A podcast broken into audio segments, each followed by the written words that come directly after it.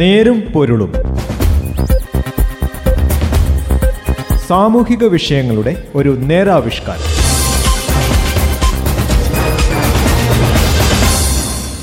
നമസ്കാരം.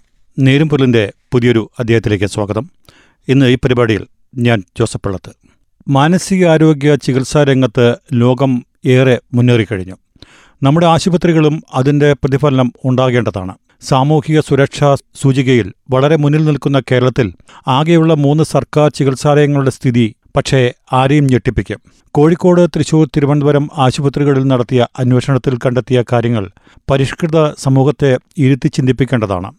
നേരുംപൊല്ലും ഇന്ന് ഈ വിഷയത്തിലേക്കാണ് കഴിഞ്ഞ ഫെബ്രുവരി ഒൻപതിനാണ് കേരളം നടുങ്ങിയ ആ കൊലപാതകമുണ്ടായത്. കോഴിക്കോട് കുതിരവട്ടം മാനസികാരോഗ്യ കേന്ദ്രത്തിലെ ഇടുങ്ങിയ മുറിയിൽ സഹതടവുകാരിയുടെ അടിയും തൊഴിയുമേറ്റ് മഹാരാഷ്ട്ര സ്വദേശിനി ജിയാറാം ഗലോട്ട് ഇരുപത്തെട്ട് വയസ്സുകാരി കൊല്ലപ്പെട്ടു. സംഘർഷത്തിന്റെ കാരണമറിഞ്ഞാൽ ഒന്നുകൂടി നടുങ്ങും. സെല്ലെന്ന് വിളിക്കാവുന്ന കുടുസുമുറിയിൽ മൂന്ന് പേർ. കിടക്കാൻ ആകെയുള്ളത് ചെറിയ തിണ്ണ. ആ സങ്കല്പക്കട്ടിലിൽ കിടക്കാനായി രണ്ടുപേർ തമ്മിലുണ്ടായ വാക്കേറ്റത്തിനൊടുവിലായിരുന്നു കൊലപാതകം.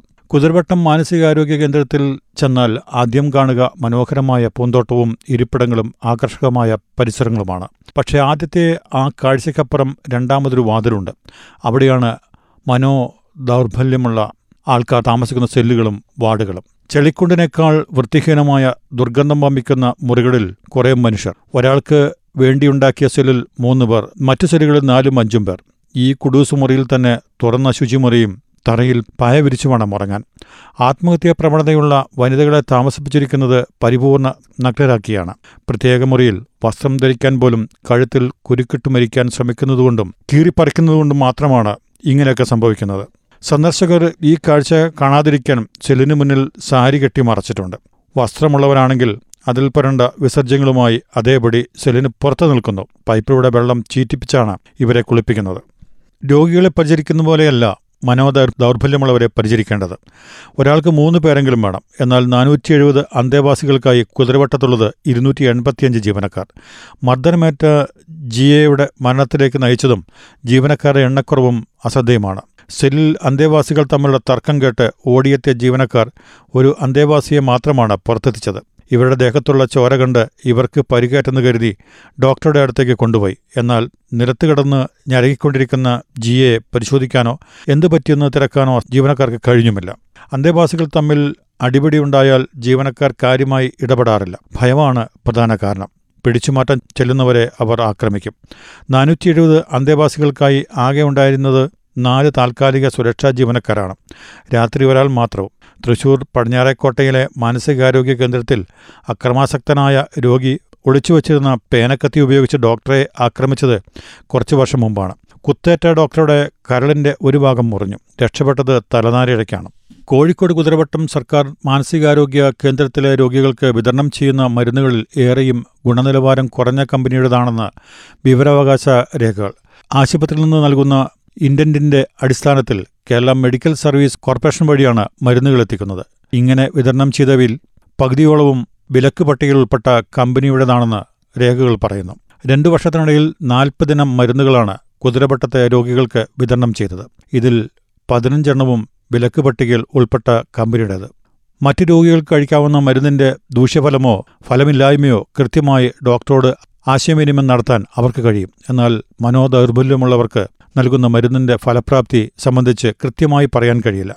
അതുകൊണ്ട് തന്നെ ഇത്തരം രോഗികൾക്ക് വിലക്ക് പട്ടികയിലുള്ള കമ്പനിയുടെ മരുന്ന് നൽകുന്നത് കടുത്ത മനുഷ്യാവകാശ ലംഘനമാണ്. ചികിത്സിക്കാനും പരിപാലിക്കാനും സുരക്ഷയൊരുക്കാനുമൊന്നും മതിയായ ജീവനക്കാരില്ല എന്നതാണ് തിരുവനന്തപുരം പേരൂർക്കട ഉളൻപാറയിലെ മാനസികാരോഗ്യ കേന്ദ്രത്തിലെയും പ്രശ്നം.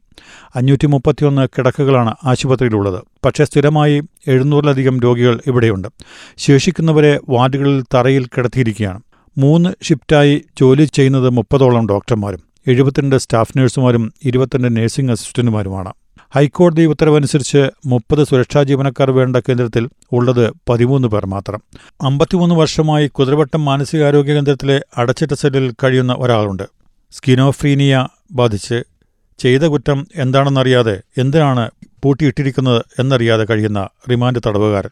പാലക്കാട് സ്വദേശി രാജൻ ഇപ്പോൾ വയസ്സ് എഴുപത്തഞ്ച്. ഇദ്ദേഹം ഇപ്പോൾ രോഗം കൂടുതൽ ഗുരുതരമായി അതേ ആശുപത്രി സെല്ലിൽ കഴിയുന്നു.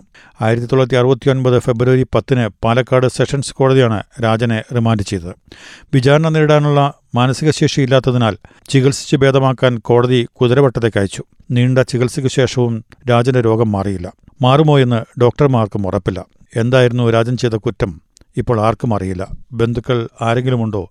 ഉണ്ടെങ്കിൽ എവിടെയാണ്? ആരാണ്? എന്നൊന്നും അറിയില്ല. ഇവരെ വിചാരണയിൽ നിന്ന് ഒഴിവാക്കണമെങ്കിൽ കോടതി ഉത്തരവുണ്ടാകണം. ആശുപത്രിയിൽ നിന്ന് വിട്ടയക്കാൻ സർക്കാർ തീരുമാനിക്കണം. ഇത്രയും വർഷം പിന്നിട്ടവരെ ആശുപത്രിയിൽ നിന്ന് മാറ്റണമെന്നാവശ്യപ്പെട്ട് പലതവണ സർക്കാരിന് കത്തയച്ചിരുന്നു. ആശുപത്രിയിൽ നിന്ന് മാറ്റാൻ തീരുമാനിച്ചാലും ഗുരുതരമായ മനോദൗർബല്യം ബാധിച്ച ഇത്തരക്കാരെ ആരേറ്റെടുക്കും ഇതൊക്കെ വലിയ പ്രശ്നങ്ങൾ തന്നെയാണ്. കേരളത്തിന്റെ മാനസികാരോഗ്യ രംഗത്തിന്റെ വളർച്ചയുടെയും തളർച്ചയുടെയും നേർസാക്ഷ്യമാണ് തിരുവനന്തപുരം പെരൂർക്കട ഉളൻപാറയിലെ മാനസികാരോഗ്യ കേന്ദ്രം. രാജഭരണകാലത്ത് ആയിരത്തി എണ്ണൂറ്റി എഴുപതിൽ ആരംഭിച്ച കേന്ദ്രത്തിന് വയസ്സ് നൂറ്റി അൻപത്തിരണ്ടായി അടിസ്ഥാന സൗകര്യങ്ങളുടെ കാര്യത്തിൽ ഏറെക്കുറെ തുടങ്ങിയ ഇടത്തു തന്നെ നിൽപ്പാണ് ഇന്നും. പ്രായാധിക്യ പ്രശ്നത്തിൽ പ്രായാധിക പ്രശ്നങ്ങൾ ഏറെയാണെങ്കിലും പരിഹരിക്കാൻ മതിയായ ചികിത്സ നടത്തിയിട്ടില്ല. ആ പരിമിതികൾക്കുള്ളിലേക്ക് തെക്കൻ തമിഴ്നാട്ടിൽ നിന്നടക്കം താങ്ങാവുന്നതിലധികം പേർ ചികിത്സ തേടി എത്തുന്നതോടെ സ്ഥാപനത്തിന്റെ സമനിലയും തെറ്റുന്നു. സൈക്യാട്രി ഡിപ്ലോമ കോഴ്സ് അടക്കം നടത്തുന്ന സ്ഥാപനത്തെ മറ്റൊരു തരത്തിലേക്ക് ഉയർത്തുന്നതിന്റെ ഭാഗമായി പേര് mental health institute and research centre എന്നാക്കണമെന്ന ശുപാർശ ആരോഗ്യവകുപ്പ് ഡയറക്ടർ അംഗീകരിച്ചു. സർക്കാരിന് സമർപ്പിച്ചിട്ട് ആറു വർഷമാകുന്നു. മുപ്പത്താറ് ഏക്കർ വരുന്ന കേന്ദ്രത്തിലെ വാർഡുകളിൽ ഭൂരിഭാഗവും തുടക്കകാലത്ത് നിർമ്മിച്ച ഓടിട്ട കെട്ടിടങ്ങളാണ്. മേൽക്കൂരയടക്കം ദ്രവിച്ച് ശോച്യാവസ്ഥയിലുമാണ്. മുപ്പത്തിരണ്ട് വാർഡുകളാണുള്ളത്. ഒന്നിന്റെ അറ്റകുറ്റപ്പണി നടക്കുന്നതിനാൽ നിലവിലുള്ളത് മുപ്പത്തിയൊന്നെണ്ണം. സമഗ്ര വികസനം ലക്ഷ്യമിട്ട് നൂറ് കോടി രൂപയുടെ മാസ്റ്റർ പ്ലാന്റെ രൂപരേഖ തയ്യാറാക്കി. പക്ഷേ തുടർ നടപടി ഇപ്പോഴും ഉണ്ടായിട്ടില്ല. എന്തായാലും രാജഭരണകാലത്ത് സ്ഥാപിക്കപ്പെട്ട മൂന്ന് സർക്കാർ മാനസികാരോഗ്യ കേന്ദ്രങ്ങളാണ് കേരളത്തിലുള്ളത്. അതിനപ്പുറത്തേക്ക് എന്തുകൊണ്ട് നമ്മുടെ മാനസികാരോഗ്യ ചികിത്സാ പദ്ധതികൾ വളരുന്നില്ല? കേരളത്തിന് മുഴുവനായി മൂന്ന് സർക്കാർ മാനസികാരോഗ്യ കേന്ദ്രങ്ങൾ മതിയോ? കിഫ്ബി പദ്ധതിയിൽ നിന്ന് മാനസികാരോഗ്യ കേന്ദ്രങ്ങളെ തഴയുന്നത് എന്തുകൊണ്ടാണ്? രോഗികളെ വൃത്തിഹീനവും അപകടകരവുമായ സാഹചര്യത്തിൽ ഇങ്ങനെ പാർപ്പിച്ചാൽ മതിയോ? ശരിയായ പരിചരണത്തിന് ആവശ്യമായ ജീവനക്കാരെ നിയമിക്കാത്തതിൽ എന്ത് ന്യായമാണുള്ളത്? ചോദ്യങ്ങൾക്ക് ബന്ധപ്പെട്ടവർ ഇക്കാര്യത്തിൽ വേണ്ട നടപടികൾ എടുക്കുമെന്ന് തന്നെ പ്രതീക്ഷിക്കാം. മലയാളത്തിലെ പ്രമുഖ പത്രത്തിൽ വന്ന ലേഖനവുമായി ബന്ധപ്പെട്ടാണ് ഇന്നത്തെ നേരുംപൊരുളും നേരുംപൊരുളിന്റെ ഈ അധ്യായം ഇവിടെ അവസാനിക്കുന്നു. നന്ദി. നമസ്കാരം. നേരും പൊരുളും സാമൂഹിക വിഷയങ്ങളുടെ ഒരു നേരാവിഷ്കാരം.